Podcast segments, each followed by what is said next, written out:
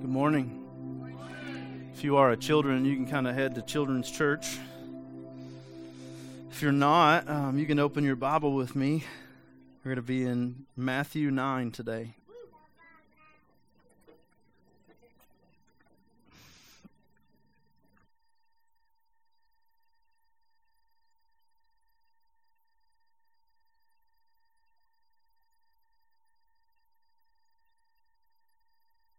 Good morning. Man, so excited to be with you guys this morning and so excited to talk about this word and then even what comes after that, right? Like we're baptizing five people this morning. Um, and uh, that, that's an amazing thing to me. Um, what that means is not that five people are coming to know Jesus this morning, but that five people are saying to everybody that will listen, right? Like, I'm not ashamed of the gospel of Christ. That, that, that we'll stand and we'll say, I, I, was dead, but now I'm alive in Him, that He's made the difference in me. And I'm so excited to celebrate that with you guys this morning. Um, this morning, we're going to be in Matthew 9, and we're going to just continue the series we've been talking about the past few weeks called Heaven's Open. Um, I love that truth. I don't, know, I don't know about you, but it's an amazing thing to me. Um, and some of you, maybe you haven't been around, you're like, what, what do you mean heaven is open? Well, I mean exactly what it sounds like when I say that heaven is open like whatever you imagine the, the, the door of heaven to look like or the, the way into heaven to look like whether it's like a pearly gate for you or some like golden uh, escalator into the clouds whatever it is for you um, that beside that entranceway there's a sign hanging this morning that says vacant or vacancies that there's rooms right in the house of God this morning. Um, I know that's maybe not popular opinion this morning. I know that a lot of people think that maybe God doesn't save like he used to save or doesn't move like he used to move. And I just want to say to you this morning that is false. That our God is still the God who saves. He hasn't changed anything. And up until the moment he like comes back to get his church, he, he's still going to be in that saving business. And this morning, for everybody on the planet, there is a way, right? There is a hope. There is a future. There is a, a promise, and that, that promise is Jesus. So um, I, I just want to say that this morning because that's reality for us, and the church needs to believe it. I know that for those of us who have maybe grown up in church or have been around church very long, we're like, ah, maybe one or two people tops a, year, right? Like maybe when they hit that age, like nine, ten, and they have heard the gospel enough times, and mom and dad have brought them every Sunday that they got away, right? And it's true for them, but that's not the only truth. See, the reality of it is Jesus, when he came, came and he offered everybody the way. Yeah, everybody on the planet, no matter what the age is, no matter what the history is, no matter what um, what what they think or, or have thought or have said or are saying, everybody has a shot this morning. And as we've been talking about the past few weeks, we've just seen that, that God's plan really is that we would share this truth and, and that we would expect God to answer that truth. So this morning we're going to be in Matthew 9, and we're just going to continue to talk about that. In Matthew um, 9, it's the story of Jesus, one of the Gospels. And in Matthew 9, we see that Jesus has already been a pretty busy guy. It says in the beginning that the Son of Man forgives and he heals. Just right there from the beginning of chapter 9, he's healing people. Tells this guy, hey, take up your mat and walk. Never walked before. And Jesus says, hey, you know it would be a good idea today? Why don't you just get up? That's a great idea, Jesus. I will do that. Like a man who's never walked before just gets up. You, I, don't, I don't even know if you know the physics of that. Like, that doesn't even make sense, right? How do you have muscles in your leg to do that if you've never walked? But he's like, I've never thought of that. I'll just get up today and walk. That's a great idea. So he does. We see that Jesus calls a, a disciple right there. Verse 9 goes up to the tax office. If you're not familiar with tax collectors, the IRS, right? They're not the most loved people on the planet, and that's super true for this time period. Tax collectors were thought to be the biggest sinners kind of in the area, and they weren't well loved by the population. And Jesus walks into one of these guys, one of these guys who's cheated people out of money, who's taken food off other people's table, who's lived an expensive lifestyle on the backs of people who could barely eat.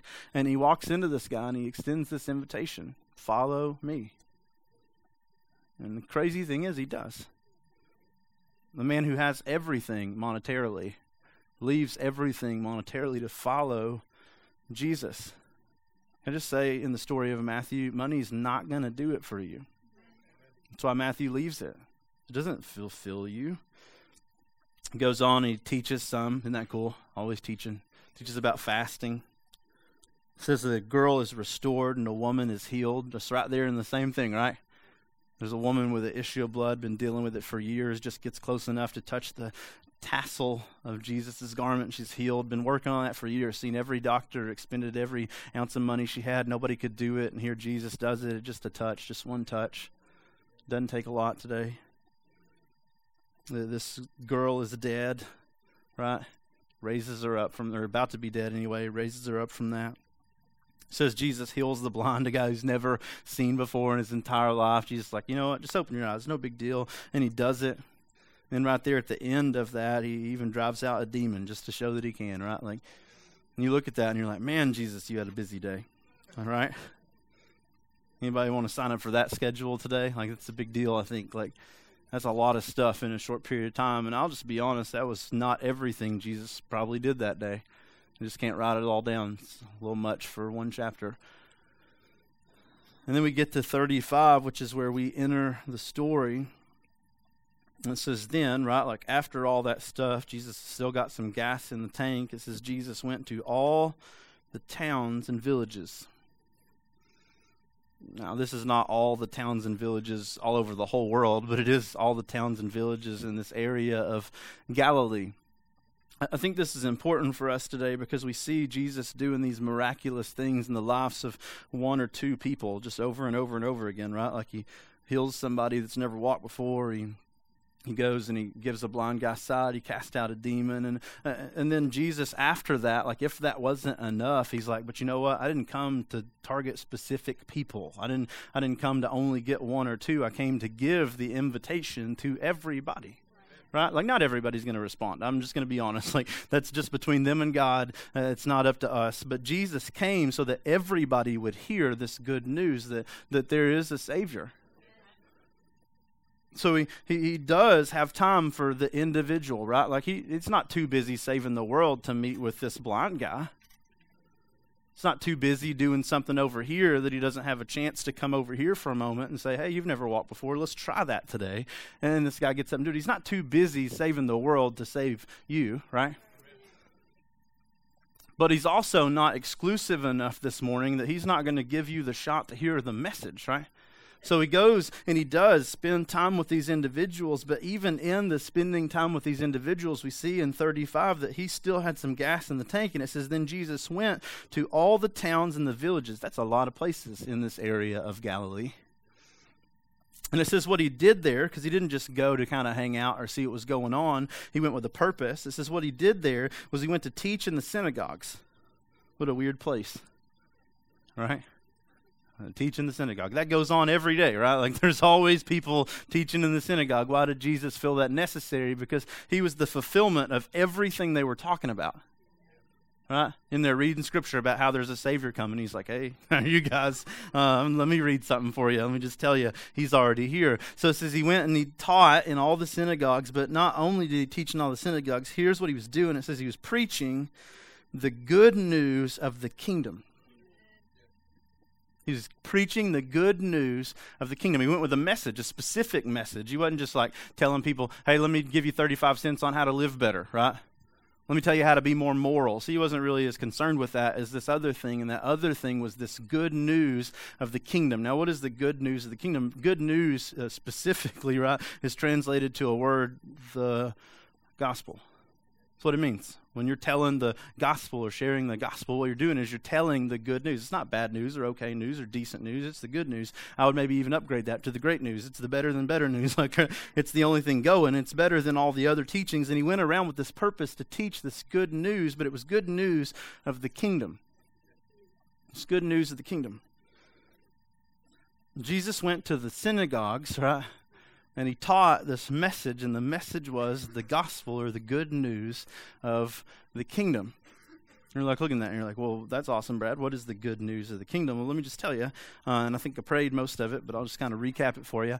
Um, these men and women that Jesus is teaching, these Jewish men and women, have been looking for something ever since Genesis chapter 3.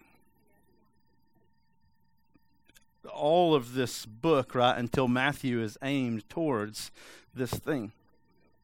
See, in Genesis 1 and 2, we see this perfect world that God had created. It was an amazing place. There was no sin there. There was no shame there. There was no guilt there. There was no fear there. It was man, God, and everything else that God had created. And God created man to dwell with God or to be with God.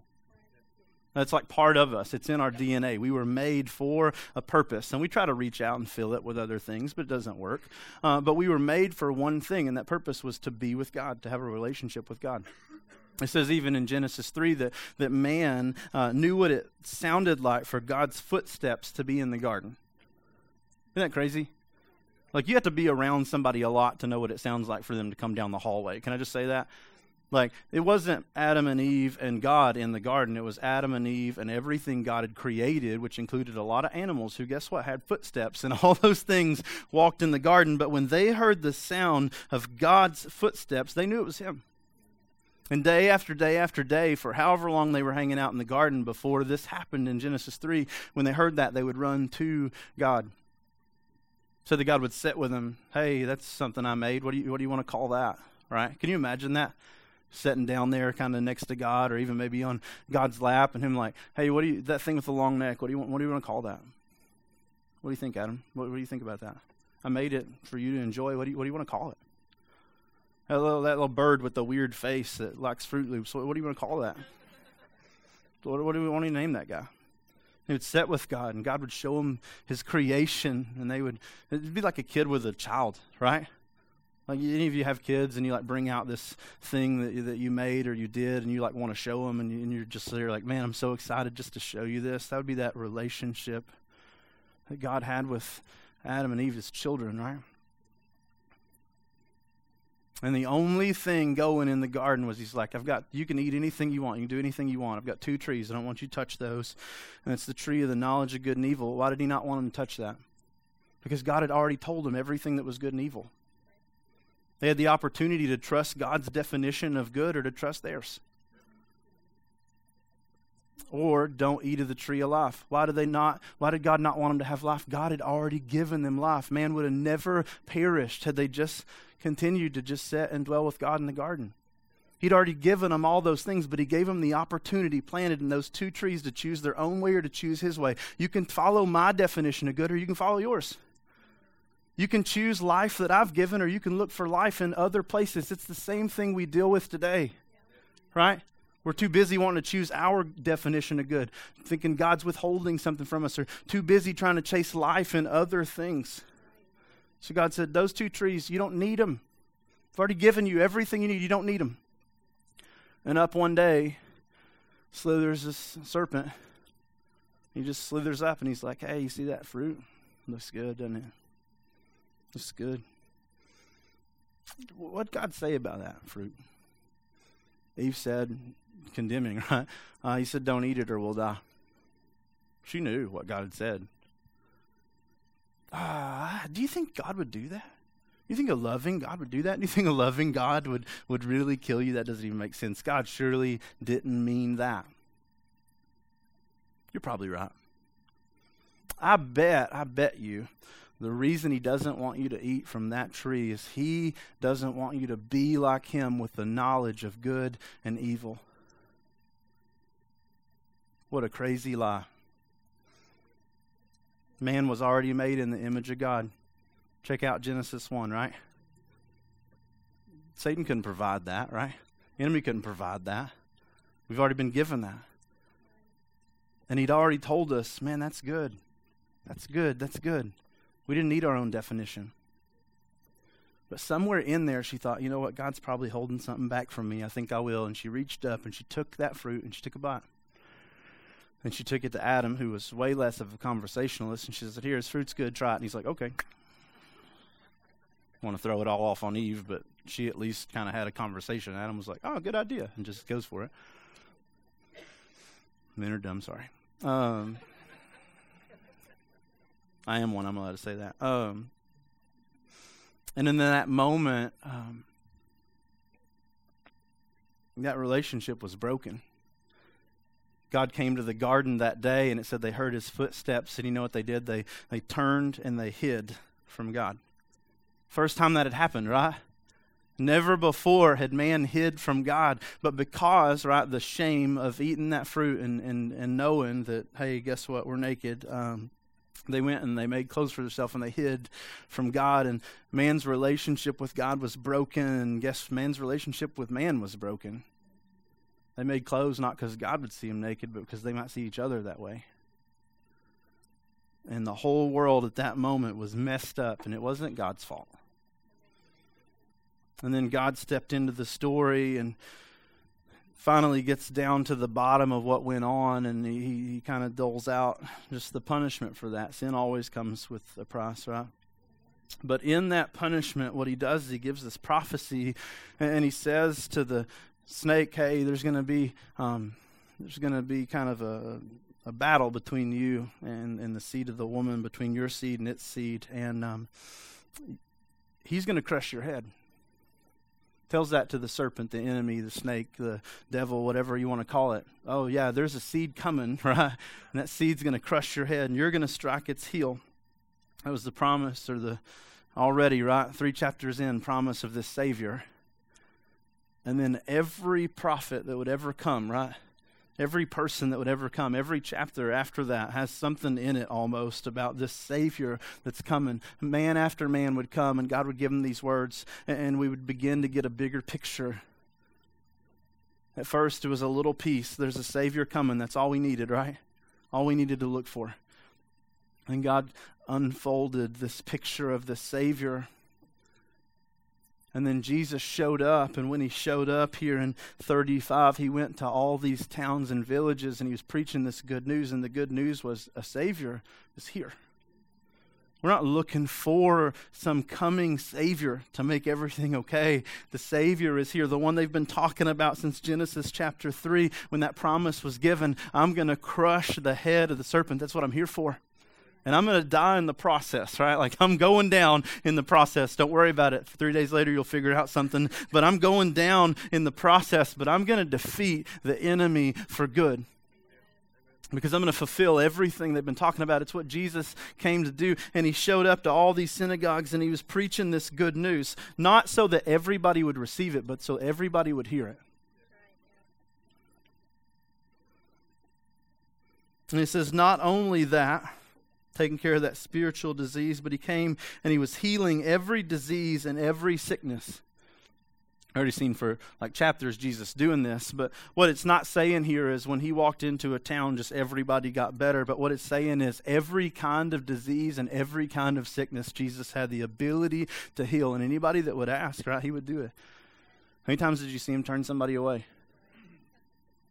There was no sickness that was beyond the power of Jesus, no, no disability, right? That was beyond the power of Jesus. It said that he came and he had the ability to heal every kind of sickness and disease. He took care of not only the spiritual need, but the physical need.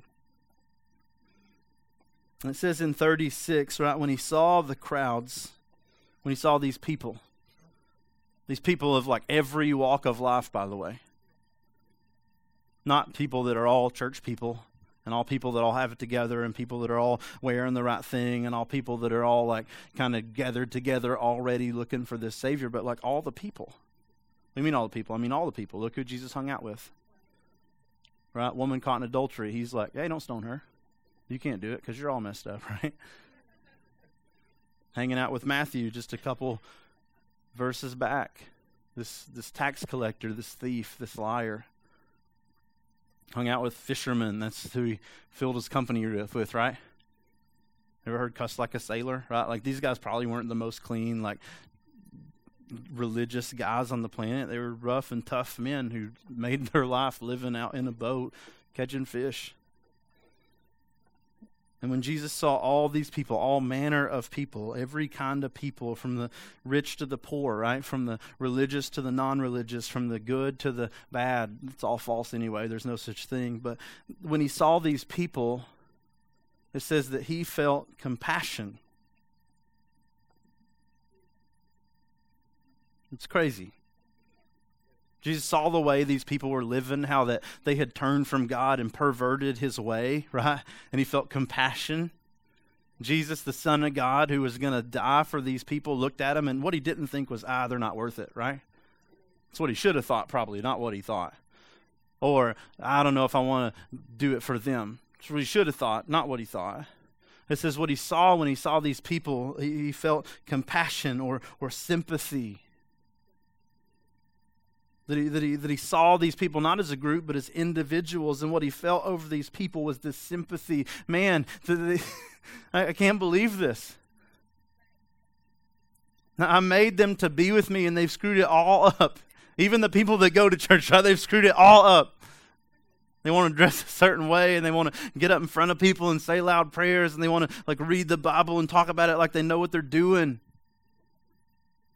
Want to have pride in how they give. They've screwed it all up. From the top to the bottom. He's like, man, I didn't mean for it to be this way. He says he felt compassion for them. Here's why because they were weary and worn out. They were tired. Because they were like sheep without a shepherd. I was thinking about that. What do, what do you mean, sheep without a shepherd? Like, how are people like sheep without a shepherd? What does a shepherd do? Shepherd, like, takes care of, provides for, but more than that, a shepherd leads, right? Leads leads them to good things. It leads them to home. It leads them to a safe place. And he looks at all these people and he, and he sees not the symptoms of everything they're doing, but he sees the problem. What is, what is the problem? They, they have no shepherd.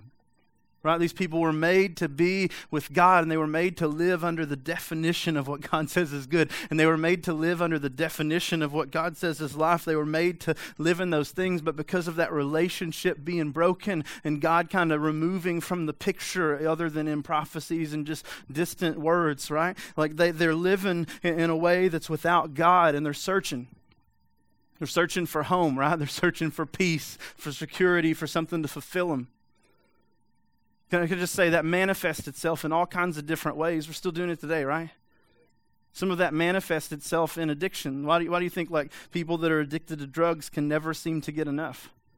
Why'd that one pill just not do it? And eventually, right, you, you, take the pill and you become numb to the one, so you add another and you do two, and eventually you add three, and eventually you add four, and eventually you add five, and then you add more until eventually you're laying in a hospital somewhere in a grave somewhere. Why? Because pills can't fulfill you uh, liquid substances, right? All other substances, they, they can't fulfill you. They were never meant to. That's why people go through right marriage after marriage after marriage or relationship after relationship after relationship because they're looking for love in one person and when that person can't fulfill them and make them whole and make them happy, we got to go to the next. And when that person can't do it, we got to go to the next. When that person can't do it, we got to go to the next. A lot of people hurt each other, right? Like you, have met those people, right? Like they, they, they maybe physically or at least emotionally want to hurt other people. It's because they're not physically or emotionally feeling like life works for them. So, so they take out their pain on other people, and maybe for a minute it makes them feel better. But then after that, it can't fulfill them, and after that, it can't fulfill them. You, you could chase the rabbits everywhere, right? Money, the richest people in the world, they're still working. Why? Because that mountain of money is not enough. The people with the most stuff, why, why, why are they still do? Why are they still working? Why are they still chasing? Why is that house not big enough? Why do you need another and then another and then another? Right?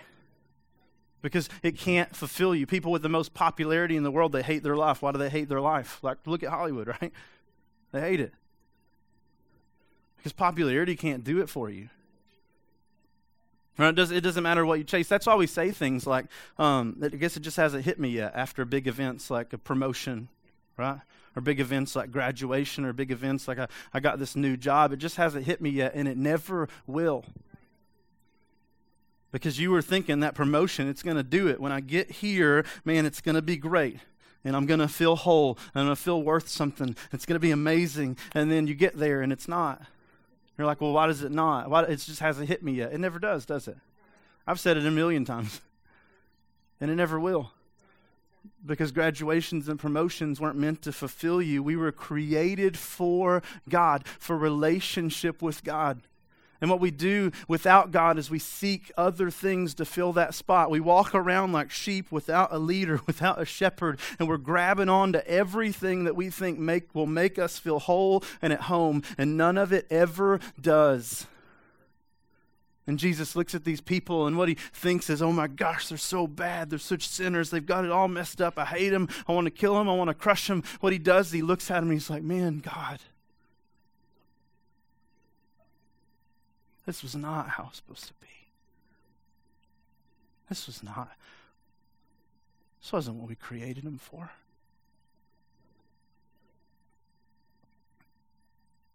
Do you remember Genesis 1 and 2? Man, that was good.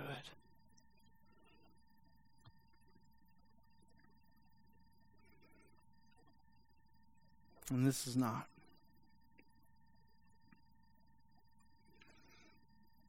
They're like sheep without a shepherd.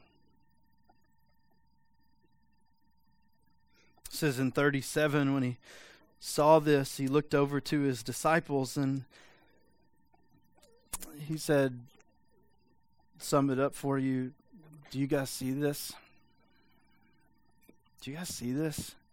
Do you seeing what I'm seeing? Do you do you see what I'm looking at? Do you get this? Do you have the compassion like uh, I have right now? Are you getting this? That all these people, every one of these people, they, they don't need morals. They don't need church. Some of them are already there, and they don't, they don't need new habits and attitudes. They need a shepherd.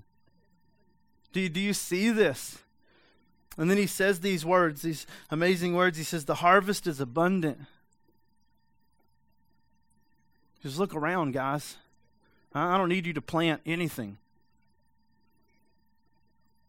Look around. I don't even need you to water anything. I've, I've done all that stuff. I've got all that stuff ready. The harvest is abundant. And what he's saying is there are people all around here that know they need a Savior. But then he says this, and this is kind of the bad news of the story, but the workers are few. Can you imagine that? Looking at these disciples who followed Jesus around? Standing there looking at the crowd. He's saying, Man, look at them fields. There's all kinds of people in there that are ready. Isn't it a shame there's not anybody to go in there? What do you think about that, Peter? Right? John? Isn't that bad? Right? The harvest is abundant. There are all kinds of people that need me, but man, there aren't any people in that field, are there? Here's what he says in 38 Therefore, because of this, pray to the Lord of the harvest to send out workers into his harvest. I think this is like the craziest part of this because I think this is so different from every prayer that we ever pray about this, right? Right? What are we, what are we praying? God, just put me in the path of a lost person today. It's like, look around. God, just put me in the place where somebody needs the gospel today. He's like, well, I mean, unless you're in a car with you, um, I already did that. What, what we do is we pray that God would send us into a place where people need the gospel. And the reality of what God is saying here is uh, kind of everybody does, right? I've put people all around you I've, I've filled the streets with them. I've filled buildings with them. I've filled your workplace with them. I've filled your school with them. There are people that need the gospel everywhere on the planet. Everywhere you are, there are people. And there's really nothing for you to do except for to like just go. Because it's already grown. Like you don't need to plant anything. And you don't need to water anything. You just need to go find the ones that are ripe. So change your prayer today from God send me to lost people, which really, let's just be honest, means God, if somebody that is lost comes to me today and falls down at my knees and begs for me to share the gospel with them, then I will do that. Thank you. Right? Because other than that, like our eyes aren't very open to it. Um, And what Jesus is really saying to Peter, James, John, and us is just go out there. Pray to the Lord of the harvest that He'll send workers. And let me just subtitle that for you. He means you, not somebody else. God, I hope you send some evangelist into my community. I did that. His name is Brad, or Jade, or John, or Rick, Kenny, right?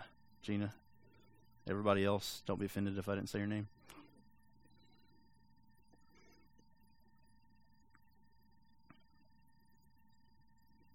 So you look at that and you're like, "Oh, I'm not talented enough." Where did he mention that? Send talented harvesters into the field. Pray the Lord of the harvest that He'll send people with enough knowledge to share the gospel, or enough charisma to share the gospel, or enough natural ability to share the gospel. He didn't say any of that, did he? He said, Pray the Lord of the harvest that He'll send people into the field. And here's, let me just newsflash this for you what He means. Why don't you just pray that He'll send you?